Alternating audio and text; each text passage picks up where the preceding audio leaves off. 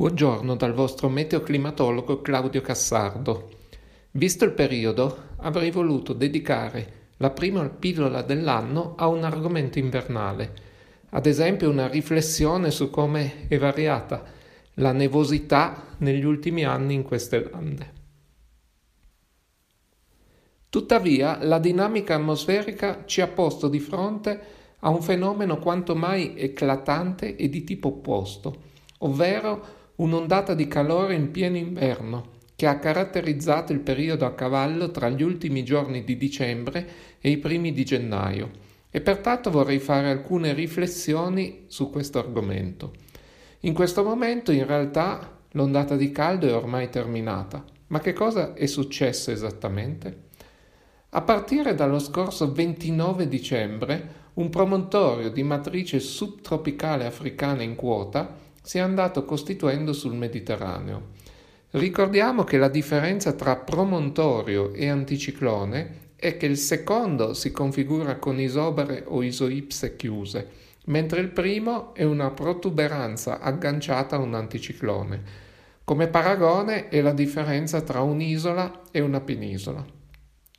Dunque, all'inizio l'asse di questo promontorio in quota era posizionato sulla penisola iberica e a esso si è associato un anticiclone al suolo di 1025 ettopascal su Spagna e Marocco. Nei giorni successivi il promontorio in quota si è esteso a tutto il Mediterraneo occidentale, associandosi a un nucleo di aria molto calda per la stagione. In queste zone il valore di 500 ettopascal è stato rilevato quasi a 5900 metri di quota, normalmente a 5500, mentre al suolo l'isobara di 1025 ettopascal si è allargata dalla penisola iberica fino a eh, ricoprire Francia e Germania meridionale, coinvolgendo quasi tutta la nostra penisola nel primo giorno dell'anno. A partire dal 2 gennaio, poi, l'onda anticiclonica ha iniziato a esaurire la sua spinta e a trasferirsi verso est e sul nord Italia il 3 gennaio la pressione a livello del mare è nuovamente scesa sotto i 1015 ettopascal. Dalla notte tra il 4 e il 5 gennaio un impulso freddo di aria artica ha perforato il campo anticiclonico, causando un evento di tramontana che ha prodotto un completo ricambio di aria sul nord Italia, ponendo fine all'ondata di calore. Se fossimo stati in estate e configurazioni di questo tipo, come vedremo, hanno i numeri delle condizioni tipiche di luglio, non di dicembre o gennaio, avremmo parlato senza dubbio del classico promontorio africano e dell'arrivo di un'ondata di calore estremamente intensa, in quanto in queste condizioni parecchie località avrebbero sfondato il cosiddetto muro dei 35 gradi e magari si sarebbe potuto verificare anche qualche sforamento dei 40 gradi da qualche parte. Ma siamo in inverno e le conseguenze sono state un po' diverse e tra poco cercherò di spiegarvene il motivo, anche se comunque qualche record mensile è saltato lo stesso. Dunque, l'evento è iniziato con un debole episodio di Fen in pianura padana il 29 gennaio, il 29 dicembre, scusate, soprattutto ad ovest per via del fatto che la pressione è aumentata prima in Francia e in Svizzera e quindi si è creato un gradiente barico tra i due versanti delle Alpi occidentali e settentrionali. Come spesso avviene d'inverno, il Fern si è fatto sentire prevalentemente in quota e non è riuscito a penetrare fino in pianura se non a ridosso degli sbocchi vallivi, in quanto l'aria surriscaldata dalla compressione adiabatica non è riuscita a penetrare nello strato di aria più fredda, densa e pesante a contatto col suolo. Questo fatto ha acuito l'inversione termica presente sopra il cuscinetto di aria più fresca, creando una vera e propria barriera di stabilità che ha impedito lo scambio tra l'aria nei bassi strati e quella più in alto. L'inversione termica in questa fase si collocava tra i 200 e i 500 metri in generale. Dopo poche ore il FEN si è esaurito in quanto la pressione ha iniziato a salire anche sull'Italia e quindi il gradiente barico tra i due versanti delle Alpi è sparito. In queste condizioni anticicloniche, via via più intense tra la fine del 2021 e l'inizio del 2022, abbiamo assistito a un altro fenomeno, a cui ho già accennato nelle mie pillole precedenti sugli anticicloni, e cioè le correnti discendenti. Queste correnti, dette di subsidenza, sono tipiche degli anticicloni in tutte le stagioni e in tutti i luoghi del mondo dove ci sono anticicloni e sono generate dalla convergenza in quota a livello della tropopausa. Anche se sono correnti molto deboli, sono in grado di produrre un cospicuo riscaldamento dell'aria per via della compressione adiabatica durante il loro movimento verso il basso. Infatti, scendendo di quota, la pressione aumenta. Tuttavia, tali correnti non arrivano mai fino al suolo, ma si fermano sempre a un certo livello che in questo caso è stato quello dell'inversione termica di cui abbiamo parlato. Data la grande differenza di temperatura presente tra sopra e sotto l'inversione termica e dato che l'aria fredda in basso è più densa e pesante dell'aria calda che stava in alto, questa situazione ha posto le basi per un completo disaccoppiamento tra l'atmosfera sopra lo stato limite e quella al suo interno, con una fortissima inversione termica intorno ai 500 mm in generale. Abbiamo quindi avuto temperature estremamente elevate per il periodo, limitatamente alle località in montagna, sia alta che bassa e in alta collina, specialmente nei versanti più esposti alla radiazione solare. A questo proposito ricordiamo il percorso apparente del Sole, ancora particolarmente basso in giornate molto vicine al solstizio invernale, e quindi molte zone sono rimaste in ombra, soprattutto in montagna, e così si sono creati gradienti termici notevoli tra i versanti soleggiati e quelli in ombra. E se qualche pianoro in quota rimaneva in ombra per l'intera giornata, si formava un'inversione termica localizzata anche in quota, nelle zone soleggiate invece si sono raggiunti valori termici che a 1000 metri di quota hanno spesso superato i 15 gradi di giorno e in alcuni casi addirittura i 20 gradi. Al contrario, su gran parte delle pianure, e non voglio dire soltanto la pianura padana, ma anche quelle dell'Italia centrale e ai primi di gennaio anche meridionale sulle isole, a causa della presenza delle inversioni termiche, si sono sviluppate nebbie oppure stratificazioni nuvolose basse che spesso hanno mantenuto il cielo coperto e temperature molto inferiori rispetto alle colline, addirittura nelle zone con nebbia non lontane dagli zero gradi. Notiamo che a volte sopra le pianure si sono formate addirittura due inversioni termiche sovrapposte e vicino alla loro sommità si sono sviluppate le nebbie in basso e gli strati o stratocumuli in alto. Spesso invece in città l'isola di calore urbana ha limitato la presenza delle nebbie poiché il riscaldamento della città ha prodotto deboli moti convettivi che hanno impedito l'ispessimento dello strato nebbioso limitatamente al centro cittadino. In questi casi notevolmente più sottile o addirittura assente nelle ore centrali della giornata.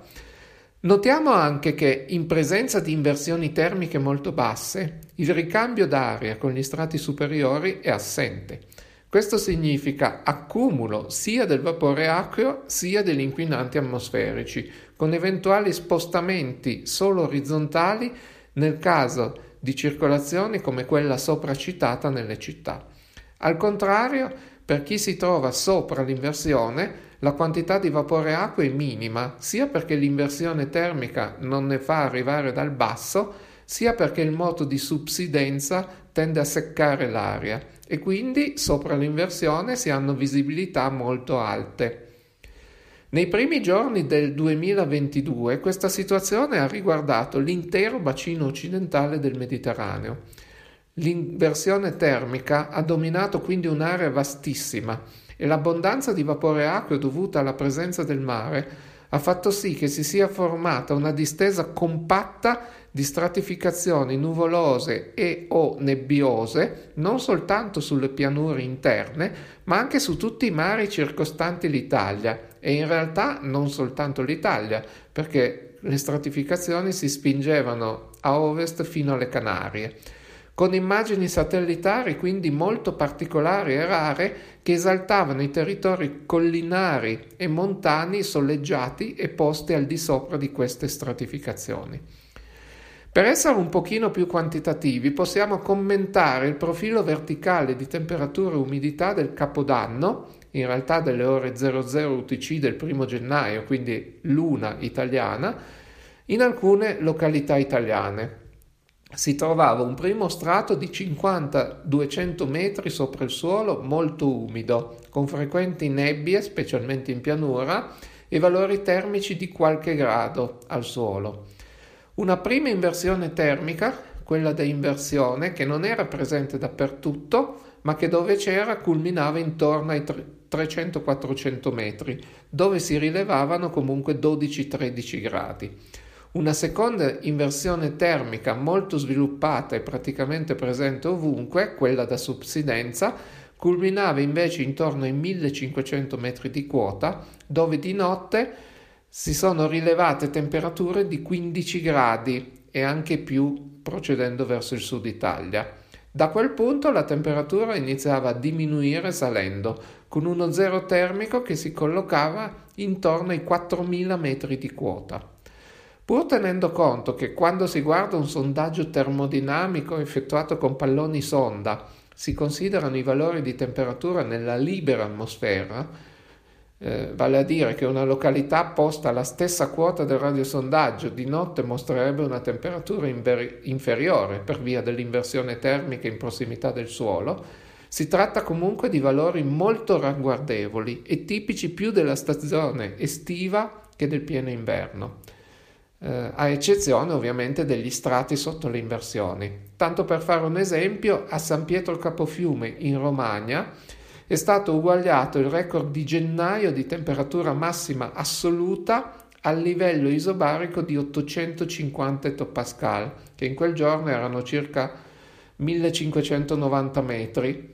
Il record era già stato diciamo, rilevato il 20 gennaio 2007 e si sono registrati 15 gradi a quel livello sul radiosondaggio notturno. Per fare un paragone, consideriamo che nella stessa località il valore medio relativo a 850 Pascal nel trimestre estivo, cioè da giugno a agosto, nel trentennio 1991-2020, è di 14,8 gradi. Quindi praticamente il primo gennaio si è rilevata una temperatura tipica dell'estate.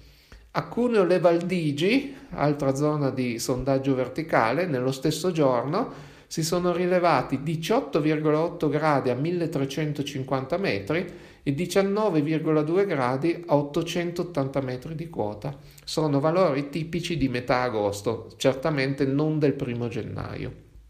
E in effetti come ci informa il meteorologo Andrea Corigliano, la distribuzione dei principali centri di pressione il giorno di Capodanno 2022 assomiglia moltissimo a quella di circa sei mesi fa, per la precisione l'11 giugno 2021. Il campo di temperatura a 850 ettopascal, almeno per quanto riguarda l'Italia, era sostanzialmente identico, con isoterme di 15-16 gradi presenti su buona parte del nord Italia e sulla Toscana. Fatto che dimostra inconfutabilmente che, al di sopra dello strato o degli strati di inversione termica,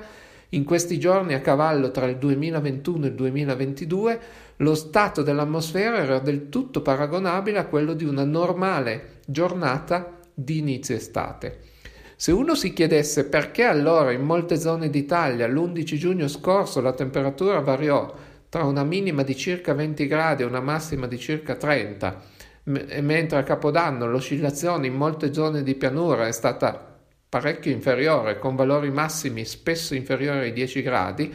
la risposta è semplice, per l'effetto delle stratificazioni nebbiose e nuvolose dovute alle inversioni termiche.